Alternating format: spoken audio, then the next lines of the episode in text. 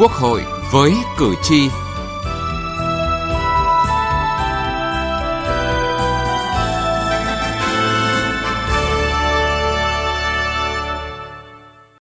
Các biên tập viên Nghiêm Hùng và Thu Thảo xin kính chào quý vị và các bạn. Thưa quý vị và các bạn, theo kết quả điều tra quốc gia công bố năm 2020, có tới 32% phụ nữ bị chồng bạo lực thể xác hoặc bạo lực về tình dục. Đáng chú ý, tình trạng bạo lực với người già trẻ em cũng diễn ra phổ biến với nhiều vụ việc nghiêm trọng, như vụ bé 3 tuổi bị cha dượng đóng đinh vào đầu, hay bé gái 8 tuổi ở thành phố Hồ Chí Minh tử vong do bị dì ghẻ bạo hành, gây phẫn nộ dư luận thời gian qua. Những hành vi này không chỉ gây hậu quả nghiêm trọng đối với người bị bạo hành mà còn ảnh hưởng đến cộng đồng, làm phá hoại các giá trị đạo đức trong gia đình và xã hội.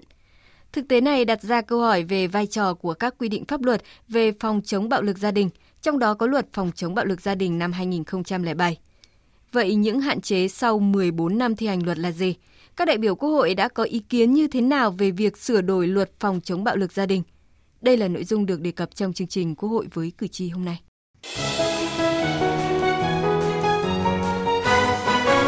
Cử tri lên tiếng.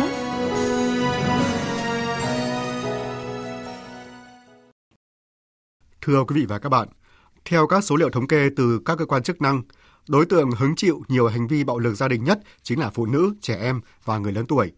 Bạo lực gia đình diễn ra dưới nhiều hình thức như đánh đập, hành hạ, gây thương tích cho nạn nhân, xâm hại tình dục, khủng bố tinh thần. Có những vụ nghiêm trọng gây ra tổn hại lớn cả về thể chất và tinh thần đối với nạn nhân bị bạo hành. Bé gái 8 tuổi ở thành phố Hồ Chí Minh bị dì ghẻ hành hạ dẫn đến tử vong. Rồi bé 3 tuổi bị cha dượng đóng đinh vào đầu. Hay mới đây nhất, một cháu bé 4 tuổi ở Hà Tĩnh bị di ruột dùng cán chổi cây lau nhà bạo hành phải nhập viện. Đó chỉ là vài vụ việc trong rất nhiều vụ bạo hành trẻ em được phát hiện xử lý nghiêm. Đằng sau đó không ít vụ bạo hành gia đình vẫn âm thầm diễn ra, mà nạn nhân chủ yếu là phụ nữ và trẻ em. Bà đập đằng sau ba chữ, ba nụm tóc, ba đập rồi xong, con xin ba đừng đập con, rồi ba nói tao đập cho mi hết cái cây ni. Chồng tôi cũng đã đánh tôi, lúc đấy tôi chữa 5 tháng là đã đánh và đã ngất xỉu để đi cấp cứu. Chính vì thế mà tôi sợ, cho nên là không dám cãi ra. Bất cứ chồng tôi bắt gì là tôi đều phải nghe theo vậy. Bị đánh, đau đớn đủ các chỗ. Nào thì sứt môi chảy máu, nào thì à, đánh tôi dạn xương, đau hết cơ thể, phải đi viện. Rất nhiều vụ việc đau lòng từ bạo lực gia đình. Hậu quả là gia đình, hạt nhân, tế bào của xã hội tan vỡ – trong đó những người phụ nữ và con cái của họ phải chịu tổn thất nặng nề nhất, dài dẳng nhất. Có để lại thương tích hay không có thương tích, nhưng sẽ ờ, để lại cái hậu quả đó là ảnh hưởng nghiêm trọng đến tâm lý và ảnh hưởng đến ờ, mọi thứ trong gia đình. Tôi nghĩ rằng rất khó có thể ờ, quên được. Đáng chú ý, thủ đoạn bạo hành có xu hướng ngày càng tinh vi và nguy hiểm. Trong các loại bạo lực gia đình, bạo lực thân thể chiếm hơn 60%, bạo lực tinh thần là hơn 30%. Trước thực trạng báo động này, Thạc sĩ Lê Thị Phương Thúy, Trung tâm Phụ nữ và Phát triển phân tích. Thực tế hiện nay khi mà chúng tôi về các địa phương ấy, thì mọi người đều không biết cách giải quyết, cho nên là mọi người cứ giải quyết một cách chung chung theo kinh nghiệm. Và chính cái điều này làm cho thủ phạm hiểu rằng là gì, có đánh thì cũng chẳng làm sao cả. Và làm cho nạn nhân hiểu rằng gì, mình có báo cáo thì cũng không được giải quyết đến đâu cả.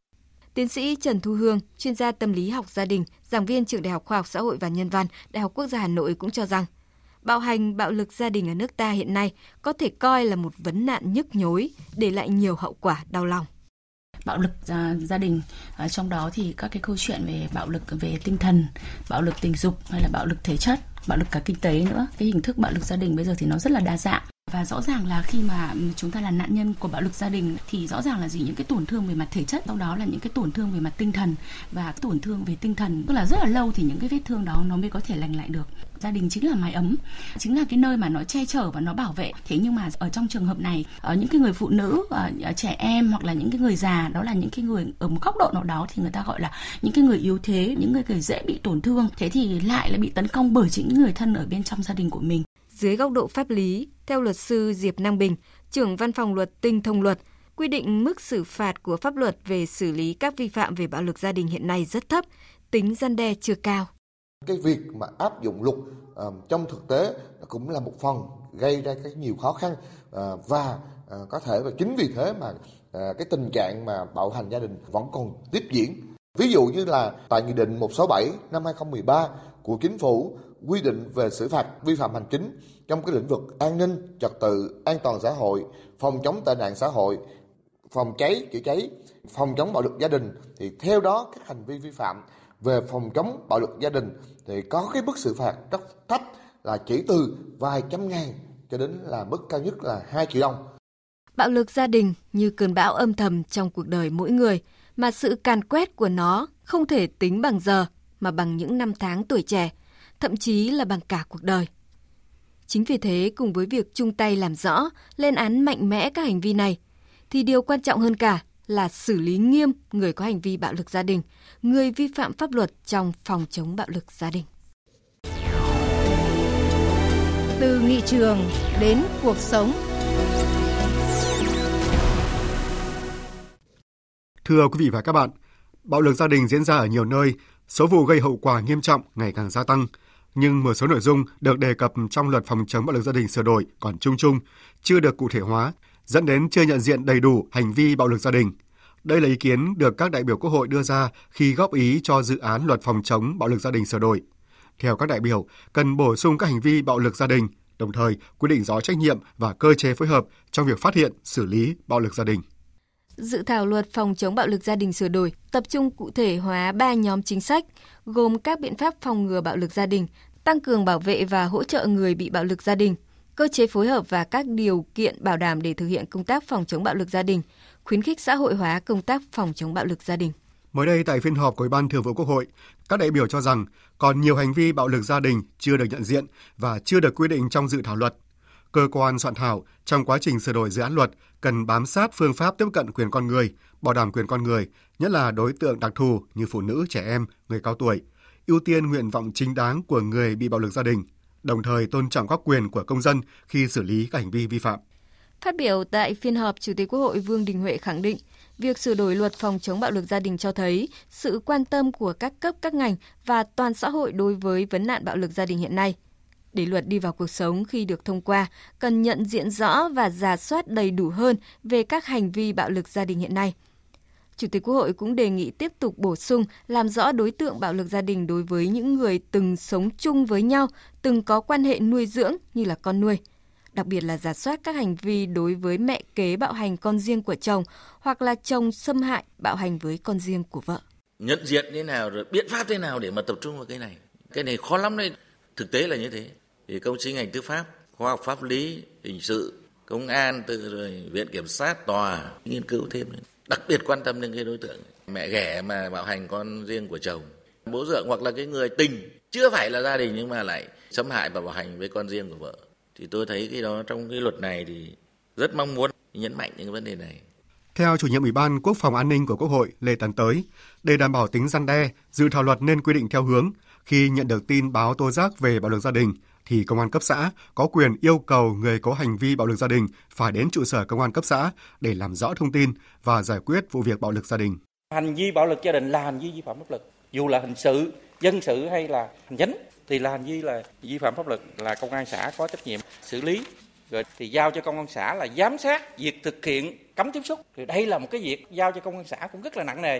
Rồi cái uh, quy định công an xã đó là yêu cầu cái người mà vi phạm bạo lực gia đình đó về trụ sở công an xã nếu như giả sử ba cái này người ta không chấp hành thì công an xã làm sao do đó là tôi đề nghị giao cái quyền cho công an xã trong cái luật này nè cho rằng thực tiễn hiện nay, công tác phòng chống bạo lực gia đình thiếu sự tham gia và phối hợp của các cơ quan tổ chức, trong khi đặc thù của công tác phòng chống bạo lực gia đình đòi hỏi sự phối hợp trách nhiệm của nhiều bộ ngành.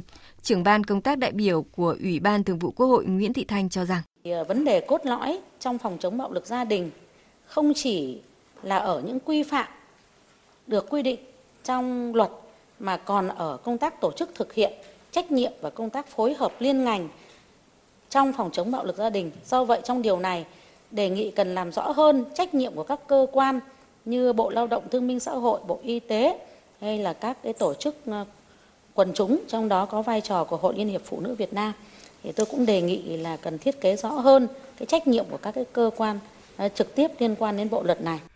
Đại biểu Nguyễn Thị Việt Nga, Phó trưởng đoàn chuyên trách Đoàn đại biểu Quốc hội tỉnh Hải Dương kiến nghị dự thảo luật cần sửa đổi, bổ sung, hiệu chỉnh, giải thích rõ ràng để đảm bảo tính thống nhất, khả thi, hiệu quả trong quá trình thực hiện. Nhất là khái niệm, biểu hiện, tính chất, mức độ, hành vi của bạo lực gia đình cần phải quy định thực sự rõ ràng trong luật. Có những hành vi bạo lực gia đình mà cả người gây bạo lực và nạn nhân đều không nghĩ đấy là bạo lực. À, người ta chỉ nghĩ rằng là có đánh người trong gia đình gây thương tích nặng thì mới là bạo lực chứ còn cái hành vi bạo lực về tinh thần thì người ta không nghĩ rằng đó là bạo lực gia đình. Cho nên tôi nghĩ rằng cần phải quy định rất là rõ ràng. Để có cái nhận thức thực sự đúng đắn thì chúng ta mới đi đến cái hành động đúng.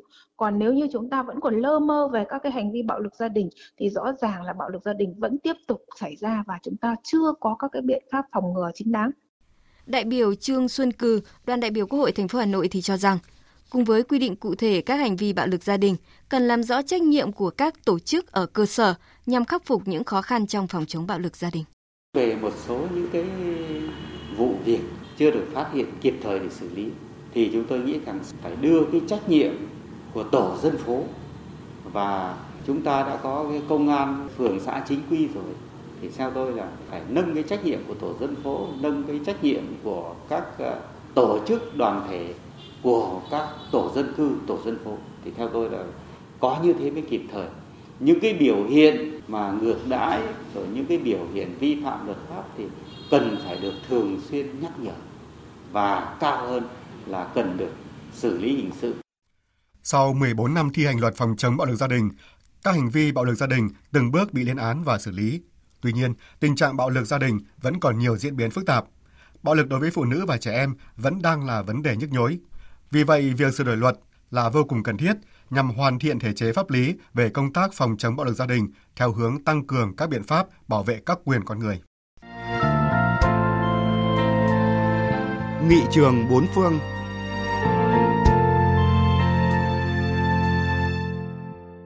Thưa quý vị, các quốc gia trên thế giới, kể cả các nước phát triển, cũng đang phải đấu tranh nhằm phòng chống bạo lực gia đình. Vậy vấn đề này được các nước quy định trong luật như thế nào? Tiết mục nghị trường bốn phương hôm nay, chúng tôi giới thiệu nội dung này. Australia xác định bạo lực gia đình là bạo lực trên cơ sở giới. Vì vậy, họ đã chú trọng các giải pháp thúc đẩy bình đẳng giới nhằm ngăn chặn bạo lực gia đình. Còn tại Hàn Quốc, nước này tập trung đẩy mạnh các biện pháp giáo dục nâng cao nhận thức về bạo lực gia đình. Năm 2007, Hàn Quốc đã sửa đổi bổ sung điều luật liên quan đến phòng chống bạo lực gia đình và bảo vệ người bị hại và vấn đề bạo lực gia đình đã được đưa vào chương trình giáo dục bắt buộc. Luật của nước này cũng cho phép cảnh sát có thể vào nhà can ngăn bạo lực gia đình mà không cần giấy phép hay là đơn tố cáo. Philippines thì quy định cán bộ y tế, nhân viên công tác xã hội, cán bộ tham vấn nếu có nghi ngờ về bạo lực gia đình hoặc khi được nạn nhân của bạo lực gia đình cho biết về vụ việc thì phải ghi chép đầy đủ tổn thương, nghi vấn, điều quan sát được, cấp chứng nhận sức khỏe miễn phí liên quan đến lần khám hoặc gặp nạn nhân – bảo quản hồ sơ và đưa nạn nhân khi có yêu cầu và cung cấp đầy đủ các thông tin về quyền của họ. Một số quốc gia và vùng lãnh thổ như là Hoa Kỳ, New Zealand, Campuchia, Malaysia, Nhật Bản, Đài Loan, khi xảy ra bạo lực gia đình, cảnh sát sẽ yêu cầu người vi phạm ra khỏi nhà. Tại nhiều quốc gia, người gây bạo lực gia đình sẽ bị giáo dục bắt buộc, thậm chí là phạt tù. Quyết định bảo vệ nạn nhân bạo lực gia đình có thể được ban hành ngay cả khi hành vi bạo lực chưa đến mức nghiêm trọng và không cần chứng cứ thương tích. Thưa quý vị và các bạn, đến đây chúng tôi xin kết thúc chương trình Quốc hội với cử tri ngày hôm nay. Chương trình do biên viên Thu Thảo biên soạn. Cảm ơn quý vị và các bạn đã quan tâm theo dõi.